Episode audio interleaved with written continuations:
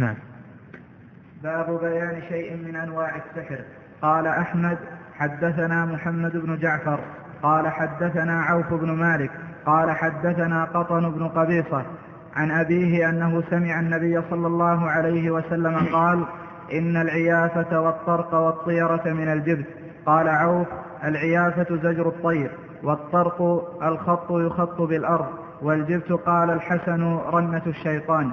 إسناده جيد جيد ولأبي داود والنسائي وابن حبان في صحيحه المسند منه.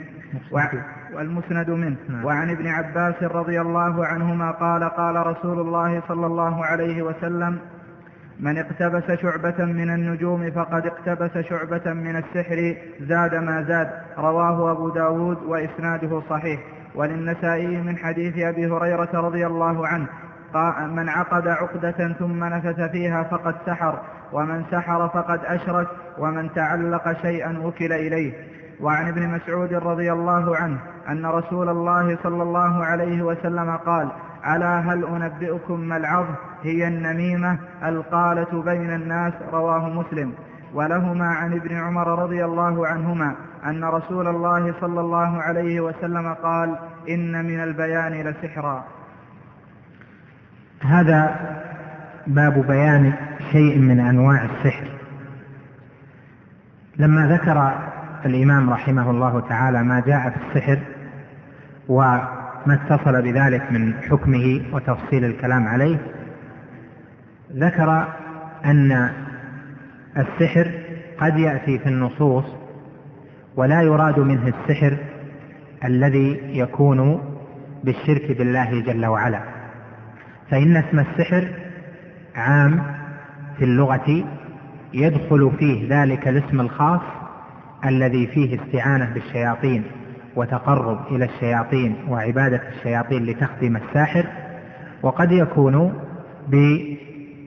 بأسماء أخر يطلق عليها الشاعر يطلق عليها الشارع أنها سحر وليست كالسحر الأول في الحقيقة ولا في الحكم. وهو درجات.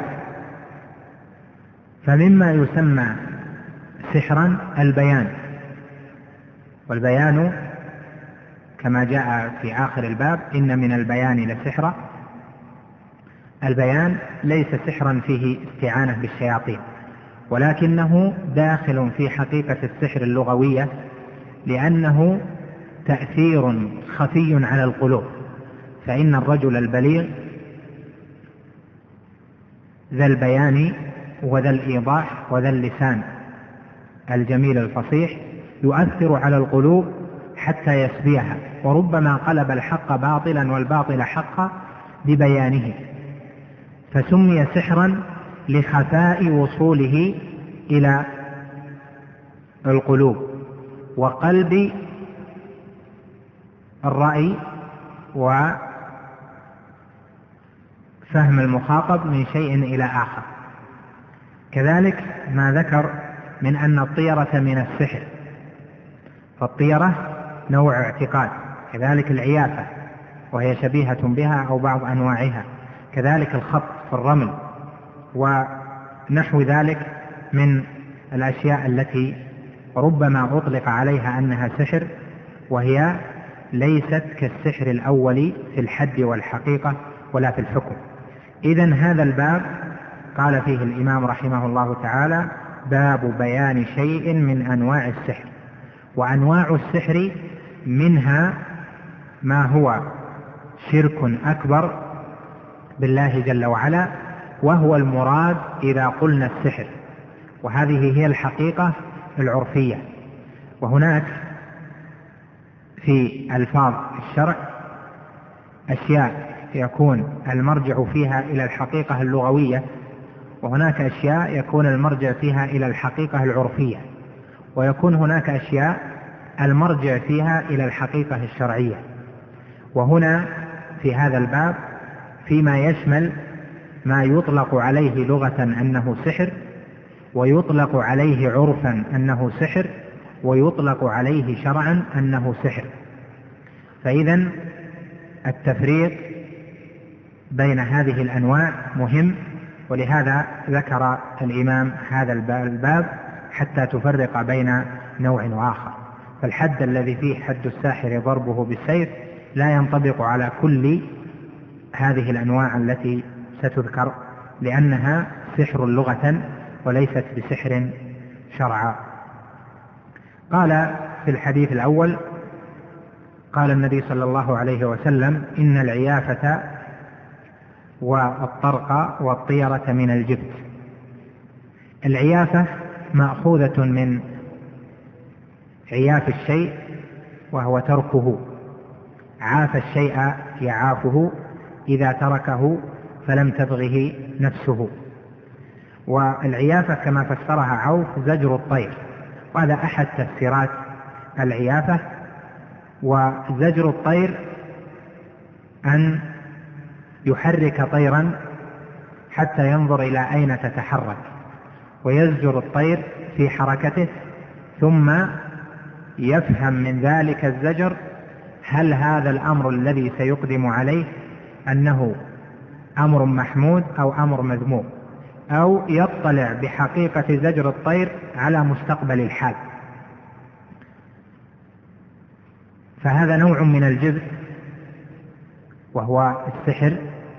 لما ذكرت لكم أن معنى الجبت هو الشيء المرذول المطرح الذي يصرف الواحد عن الحق. والسحر شيء خفي يؤثر على النفوس. والعيافة من التأثر بالطير وبزجرها وبانتقالها من هنا إلى هنا أو بحركتها شيء خفي دخل في النفس فأثره عليها من جهة الإقدام أو الكف فصار نوعا من السحر لأجل ذلك. وهو جبت لأنه شيء مرذول أدى إلى الإقبال أو الامتنان والطيرة أعم من العيافة لأن العيافة على حسب تفسير عوف وهو أحد تفسيراتها متعلق بالطير وحده. وأما الطيرة فهو اسم عام لما فيه تشاؤم أو تفاؤل بشيء من الأشياء. وسيأتي باب مستقل لذكر أحكام الطيرة وصورتها وما يقي منها. يأتي إن شاء الله تعالى. وحقيقة الطيرة أنه يرى شيئا كان في الأول من الطير تحرك يمينا أو يسارا فلما رآه تحرك يمينا قال هذا تفاؤل أنني سأنجح في هذا العمل أو في هذا السفر. وإذا رآه تحرك شمالا قال هذا معناه أني سأنضر في هذا السفر أو سيصيبني مكروه. فرجع. قد قال عليه الصلاة والسلام من ردته الطيرة عن حاجته فقد أشرك. قد يتشاءم بحركة شيء بكلمة يسمعها بشيء في الجو. بتصادم سيارة أمامه بسواد في الجو حصل أمامه أو في ذلك اليوم الذي سينتقل فيه أو تفاءل بشيء حصل له في أول تشاءم بشيء حصل له في أول زواجه ونحو ذلك من أنواع التشاؤم أو التشاؤم بالأشهر أو بالأيام هذا كله من أنواع الطيرة. ومتى يكون طيرة؟ إذا رده عن حاجته أو جعله يقبل عن حاجته. فإذا تشاءم وذلك التشاؤم حينما سيطر على قلبه جعله يقدم أو يحجم فإنه يكون متطيرا. وكذلك في باب التفاؤل إذا رأى شيئا فجعله ذلك الشيء يقدم ولولا ذلك الشيء أنه رآه لما, جعل لما جعله يقدم فإن ذلك أيضا من الطيرة. وهي نوع من أنواع التأثيرات الخفية على القلوب وذلك ضرب من السحر. وأما الطرق فهو مأخوذ من وضع طرق في الأرض وهي الخطوط. فيأتي بخطوط متنوعة ويخطها في الأرض. خطوط كثيرة ليس لها عدد ثم يبدأ الكاهن الذي يستخدم الخطوط فيمسح خطين خطا خطا أو يمسح خطين خطين بسرعة ثم ينظر ما بقي. فيقول هذا الذي بقي يدل على كذا وكذا هذا الذي بقي يدل على أنك ستغتني يدل على أنك سيصيبك كذا وكذا ونحو ذلك وهو نوع من أنواع الكهانة والكهانة ضرب من السحر. قال هنا والطرق الخط يخط بالأرض والجبت قال الحسن رنة الشيطان وهو من أنواع السحر لأن الشيطان يدعو إلى ذلك بصوته وبعويله. نقف عند هذا ونكمل إن شاء الله يوم السبت ونرجو أن يكون من يوم السبت مع طول الزمن أن ننتهي من هذا الكتاب إن شاء الله تعالى في الأسبوع القادم. قد نختصر بعض الاختصار في بعض الأبواب لأجل أن ينهى الكتاب مع عدم إخلال إن شاء الله بمقاصد المؤلف رحمه الله تعالى وأجزل له المثوبة. بسم الله الرحمن الرحيم. الحمد لله والصلاة والسلام على رسول الله وعلى آله وصحبه ومن اهتدى بهداه. اللهم علمنا ما ينفعنا وانفعنا بما علمتنا وزدنا علما وعملا ويقينا وصلاحا يا أرحم الراحمين. أما بعد وقفنا عند قوله وعن ابن عباس رضي الله عنهما قال قال رسول الله صلى الله عليه وسلم من اقتبس شعبة من النجوم فقد اقتبس شعبة من السحر زاد ما زاد. رواه أبو داود بإسناد صحيح. هذا فيه بيان أن تعلم النجوم تعلم للسحر ويأتي في باب خاص باب ما جاء في التنجيم أنواع تعلم النجوم وما جعل الله جل وعلا النجوم له. قوله هنا من اقتبس شعبة يعني من تعلم بعضا من علم النجوم لأن الشعبة هي الطائفة من الشيء أو جزء من أجزائه. فكل جزء من أجزاء علم النجوم الذي هو علم التأثير نوع من أنواع السحر. قال فقد اقتبس شعبة من السحر زاد ما زاد. يعني كلما زاد في تعلم علم النجوم كلما زاد في تعلم السحر حتى يصل إلى آخر حقيقة علم التأثير كما يسمونه فيصبح سحرا وكهانة على الحقيقة. ويأتي أن التنجيم منه علم التأثير وهو جعل الكواكب والنجوم في حركتها والتقائها وافتراقها وطلوعها وغروبها مؤثرة في الحوادث الأرضية أو دالة على ما سيحدث في الأرض فيجعلونها دالة على علم الغيب دالة على المغيبات. وهذا القدر من السحر لأنه يشترك معه في حقيقته وهو أنه جعل للتأثير بأمر خفي. قال وللنسائي من حديث أبي هريرة من عقد عقدة ثم نفث فيها فقد سحر ومن سحر فقد أشرك ومن تعلق شيئا وكل إليه. قوله من عقد عقدة ثم نفث فيها فقد سحر أن عقد العقد والنفث فيها من أنواع السحر والنفث المقصود به هنا النفث الذي فيه استعاذة واستعانة بالشياطين. فليس كل نفس في عقدة يعقد السحر بل لا بد أن يكون النفس بأدعية معينة ورقى شركية وتعويذات وكلام تحضر الجن عند عند تلاوته وتخدم هذه العقدة السحرية. من عقد عقدة ثم نفث فيها فقد سحر على ما كان يتعاطاه الناس المردة في ذلك الزمان زمان النبي عليه الصلاة والسلام من النفث في العقد كما قال جل وعلا ومن شر النفاثات في العقد وهن السواحر قال فقد سحرا لأن الجن يخدم هذا السحر بالنفس في العقدة. وفائدة العقدة عند السحرة أنه لا ينحل. السحر ما دامت معقودة فينعقد الأمر الذي أراده الساحر بشيئين بالعقدة وبالنفس. العقدة عقدة حبل أو خيط أو نحو ذلك وبالنفس فيها بالأدعية الشركية والاستعانة بالشياطين. ومن الأمور المهمة أن تعلم في هذا الباب أن العقد هذه تارة تكون مرئية واضحة وتارة تكون صغيرة جدا. قال ومن سحر فقد أشرك. هذا عام لأنه رتب جزاء على فعل بصيغة من؟ فكأنه قال كل من سحر فقد أشرك.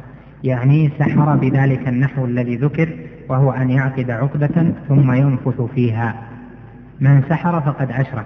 هذا دليل لما ذكرنا لكم في الباب قبله أن كل سحر يعد من أنواع الشرك لأنه لا يمكن أن يحدث السحر إلا بالنفس في العقد أو باستحضار الجن وبعبادة الجن ونحو ذلك وهذا شرك بالله.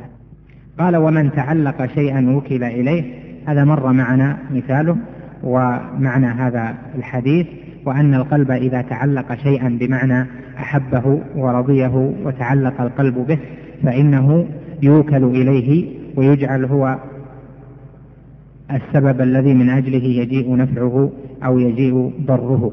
ومعلوم أن كل الأسباب الشركية تعود على فاعلها أو على الراضي بها بالضرر لا بالنفع والعبد إذا تخلى عن الله جل وعلا ووكل إلى نفسه أو وكل إلى غير الله جل وعلا فقد خاب وخسر وضر أعظم الضرر.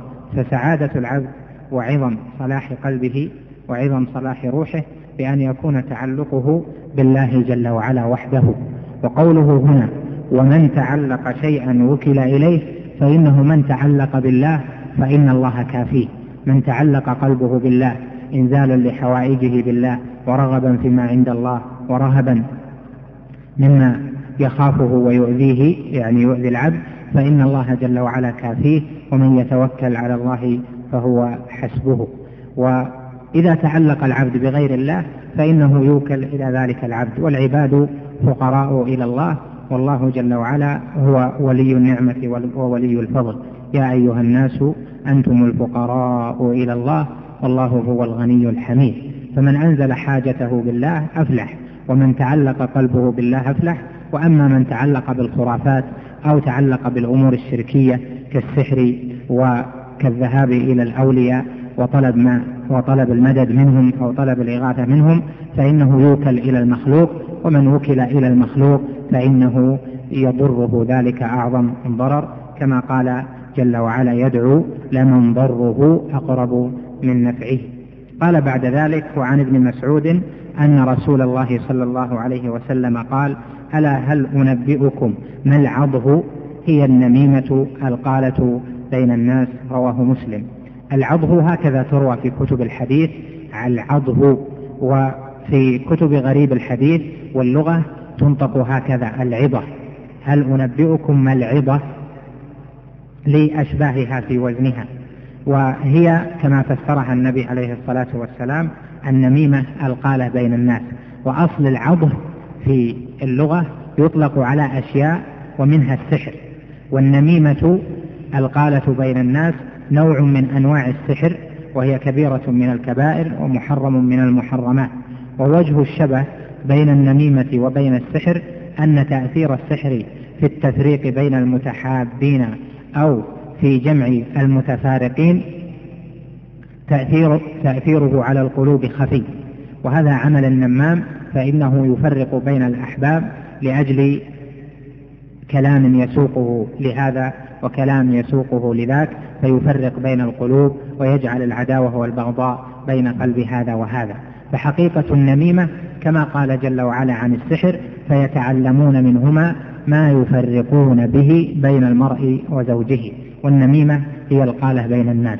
وهذا كما هو ظاهر من أنواع السحر وهذا النوع محرم لأنه كبيرة من الكبائر لأن النميمة نوع من أنواع الكبائر والكبائر من أعظم الذنوب العملية. قال ولهما عن ابن عمر رضي الله عنهما أن رسول الله صلى الله عليه وسلم قال إن من البيان لسحرا. إن من البيان لسحرا. قال عن البيان إن منه ما هو سحر. والمقصود بالبيان هنا التبيين عما في النفس بالألفاظ الفصيحة البينة التي تأخذ المسامع والقلوب. فتسحر القلوب فتقلب ربما الحق باطلا والباطل حقا حتى يغدو ذلك الذي يعد من أهل البيان والفصاحة. يغدو في قلوب الناس أن ما قاله هو الحق وأن ما لم يقله أو رده هو الباطل. وهذا ضرب من السحر لأنه تأثير خفي عن على النفوس بالألفاظ. هذا التأثير الخفي بقلب الحق باطلا وبقلب الباطل حقا تأثيره خفي كتأثير السحر في الخفاء. ولهذا قال إن من البيان لسحرا. والصحيح من أقوال أهل العلم أن هذا فيه ذم للبيان وليس مدحا له. قال إن من البيان لسحرا على جهة الذم. وبعض أهل العلم يقول إن ذاك على جهة المدح لأنه يصل في التأثير إلى أن يؤثر تأثيرا بالغا كتأثير السحر في النفوس والتأثير البالغ إذا كان من جهة البيان يقولون فإنه جائز وهذا من جهة المدح له وبيان عظم تأثيره. ولكن هذا فيه نظر والظاهر أنه لما جعل البيان سحرا علمنا أن عقد ذمه ولهذا أورده الشيخ رحمه الله في هذا الباب. الذي اشتمل على أنواع من المحرمات فالذي يستغل ما آتاه الله جل وعلا من اللسان والبيان والفصاحة في قلب الباطل حقا وفي قلب الحق باطلا هذا لا شك أنه من أهل الوعيد ومذموم على فعله لأن البيان إنما يقصد به نصرة الحق لا أن يجعل ما أبطله الله جل وعلا حقا في أنفس الناس وفي قلوبهم.